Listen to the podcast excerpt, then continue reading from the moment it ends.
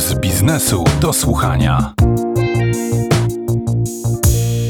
Słyszeliśmy już, że zmieniło się to, jak się uczymy, jak płacimy, jak korzystamy z banku. Na pewno zmieniło się też to, w jaki sposób kupujemy. No bo spacery po galerii handlowej zamieniliśmy na scrollowanie po ekranie na tym lub innym sklepie internetowym. O tym, że e-commerce przeżywa prawdziwy boom, mówiliśmy w jednym z poprzednich odcinków Pulsu Biznesu do słuchania. Jeśli jeszcze nie słyszałeś, to bardzo polecam ten odcinek. Tymczasem dziś moim gościem jest Jan Karasek, partner w firmie doradczej KPMG, jeden ze współautorów raportu o tym, jak zmienił się polski handel w czasie pandemii. No więc sprawdźmy, czy zmieniło się to, co i jak kupujemy.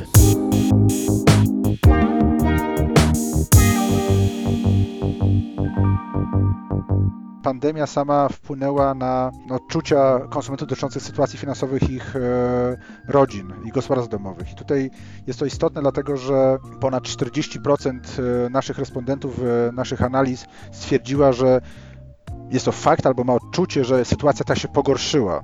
A to wpływa na to również, że zmieniają się ich zwyczaje zakupowe i tylko 25% respondentów stwierdziło, że kupuje niezależnie od tego, czy jest pandemia, czy co się działo już rok temu, w ten sam sposób.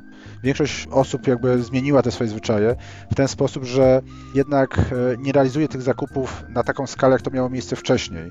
Około 20% e, wstrzymuje się, szczególnie z jakimiś istotnymi zakupami lub e, takimi zakupami o dużej wartości, wyczekując do tego momentu, odciągając te zakupy jak najdłużej. Natomiast e, też dosyć duża grupa, bo prawie 50% jakby też kupuje tylko rzeczy, które są dla nich cały czas niezbędne. Wiadomo, że to już trwa teraz dłużej, te wyniki się zmieniają niż to były nasze obserwacje po pierwszych 6 miesiącach, ale cały czas tak jest. I tutaj, że tak powiem, częścią społeczeństwa, która jest bardziej ostrożna, która bardziej skrupulatnie podchodzi do zakupów, są kobiety, które jakby e, jednak te swoje zakupy w większym stopniu ograniczają niż, niż e, mężczyźni, więc jest wpływ. I wynika to w dużej mierze z tego, że odczuwamy wpływ finansów, a zawsze stosunek jakości do ceny dla Polaków był bardzo istotny. Czyli kupujemy mniej, kupujemy rozsądniej, rezygnujemy z takich wydatków, które nie są konieczne, a kupujemy też inaczej w innych miejscach?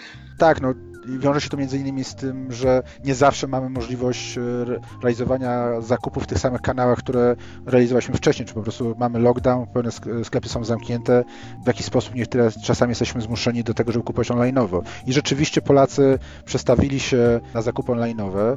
Tu co warto podkreślić, że jak obserwowaliśmy, czy popularniejsze są typowe strony www, czy być może kanały mobilne, aplikacje mobilne, to okazuje się, że jednak dużo silniej nastąpiło przeniesienie na stronę www, na kanał online. I tutaj też trzeba rozróżnić dwa typy zakupów spożywcze i pozaspożywcze, bo tutaj widzimy inne zachowania. Zakupy pozaspożywcze, tak jak nie wiem, odzież, elektronika, obuwie, były realizowane w tym kanale online już bardziej intensywnie przed pandemią i tutaj 70% respondentów wskazało, że, że w wyniku pandemii e, realizuje te zakupy e, tym kanałem a tylko 40% e, w kanale mobilnym, więc to, ta duża różnica jest. Jeżeli mówimy o spożywczych, to tu jednak tak silnego trendu przejścia nie ma. E, ponad 60% respondentów powiedziało nam, że pozostało przy kanale tradycyjnym, e, offline'owym i realizuje swoje zakupy w tym kanale, ale też co jest istotne, że 30% powiedziało, że jednak skorzystało, miało takie momenty, w których zakupy spożywcze realizowało w kanale online'owym, co jest dużo wyższą wartością niż to miało miejsce przed pandemią. Czy rozwój e-commerce'u to oznacza zagrożenie dla tradycyjnego handlu? Czyli krótko mówiąc ta teza, że galerie handlowe już się nigdy nie odrodzą, nie będzie ich tylu potrzebnych, co zostało pobudowane w dużych miastach jest prawdziwa? Myślę, że tu nie ma tak jednoznacznej odpowiedzi. No, długookresowo na pewno zmierzamy w kierunku, że galerie handlowe zmienią trochę swoją formę i swoją e, rolę. Natomiast to, co obserwujemy teraz, te wzrosty, o których wspominałem przed chwilą, to nie są wzrosty, które są jakimś skokową zmianą. To jest jakby jakiś swego rodzaju impuls, który po otwarciu z powrotem likwidacji lockdownu klienci wrócą w większym stopniu z powrotem do starych kanałów, więc jest to sytuacja, która ten trend się e, przyspiesza, ale na pewno to nie jest, e, że ta skala zostanie zachowana, która mamy dzisiaj w czasie ograniczeń lockdownowych.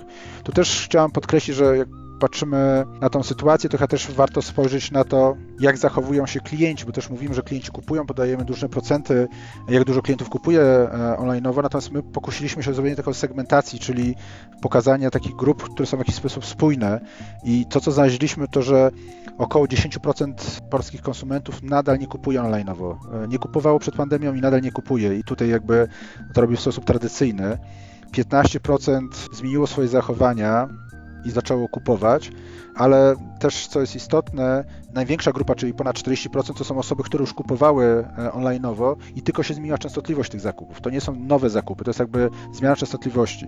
Ta grupa, która naprawdę jest taką nową grupą, która weszła na ten rynek online'owy która, można powiedzieć, ucieka potencjalnie z, z, ze sklepów tradycyjnych, to jest około 35%, które zaczęło kupować nowe kategorie. To nie są osoby, które nigdy w życiu nie kupowały, tylko gama produktów, które zaczęli kupować się poszerzyła w czasie pandemii. Ta grupa takich zupełnie nowych, którzy w czasie pandemii weszli do online'a, w którym nie było, to jest na poziomie około 1-2%. Odwróćmy teraz optykę, spróbujmy spojrzeć przez pryzmat y, przedsiębiorcy, który takim sprzedawcą y, online'owym chciałby być. Jakieś rady, jak być dobrym sklepem? Tutaj patrzymy na, na polskich klientów, to e, jednym z elementów, który jest bardzo istotny, to jest e, wiarygodność. Czyli z jednej strony pokazanie to, że ro- prowadzimy swoją działalność, to nie dbamy tylko wyłącznie o swoje interesy, ale tak samo o interes klienta, czyli że to było bardzo podkreślone w czasie pandemii, że klienci doceniali marki, które chciały wyjść naprzeciwko klientom, żeby nie były nastawione wyłącznie na zysk, ale na zaspokojenie rzeczywistych potrzeb klienta. Drugi element, który jest istotny, e, który Polacy bardzo doceniają, to jest personalizacja. I przez tą personalizację rozumiemy to, że klient chciałby, żeby marka, z którą współpracuje, korzystała z przeszłych doświadczeń, czyli żeby mając historię jakiejś wcześniej transakcji, była w stanie to wykorzystać, żeby ta realizacja transakcji była jak najłatwiejsza, najbardziej trafna.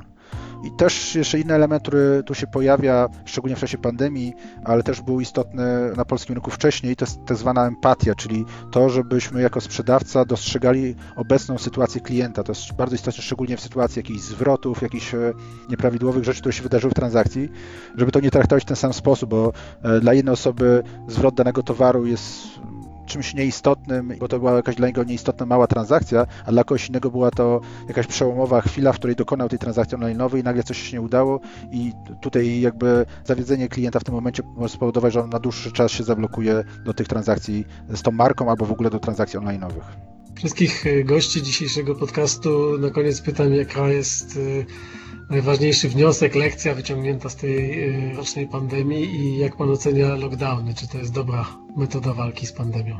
Pracując w firmie usług profesjonalnych wychodzę z założenia, że na ten temat się powinni wypo- wypowiadać profesjonaliści, którzy mają wiedzę w tego rodzaju aspektach, więc tu nie chciałbym dużo komentować, natomiast no, na pewno trzeba działać na podstawie danych, nie na podstawie emocji, jakby, i to jest istotne, żeby te dane posiadać i właściwie je interpretować. Natomiast jeżeli mówimy o lekcji, którą obserwujemy i którą pokazuje pandemia, to chyba jest to, że e, firmy, które odnoszą sukces na rynku, to są firmy, które mają dwie cechy. Z jednej strony są nastawione na swego rodzaju elastyczność, są gotowe do zmian i na innowacyjność, dlatego że tutaj pandemia pokazała nam, że w wielu sytuacjach e, trudno nam planować, więc to, co jest najistotniejsze, to to, żeby firma w swojej strukturze organizacyjnej, w nastawieniu swojego kierownictwa i pracowników była gotowa, żeby odstępować od wcześniejszych planów i elastycznie podążać za potrzebami rynku. O tym, jak y, zmieniły się nasze zwyczaje zakupowe, jak zmienił się handel w czasie pandemii, opowiadał Jan Karasek, partner w dziale doradztwa biznesowego w KPMG w Polsce. Bardzo dziękuję. Dziękuję również.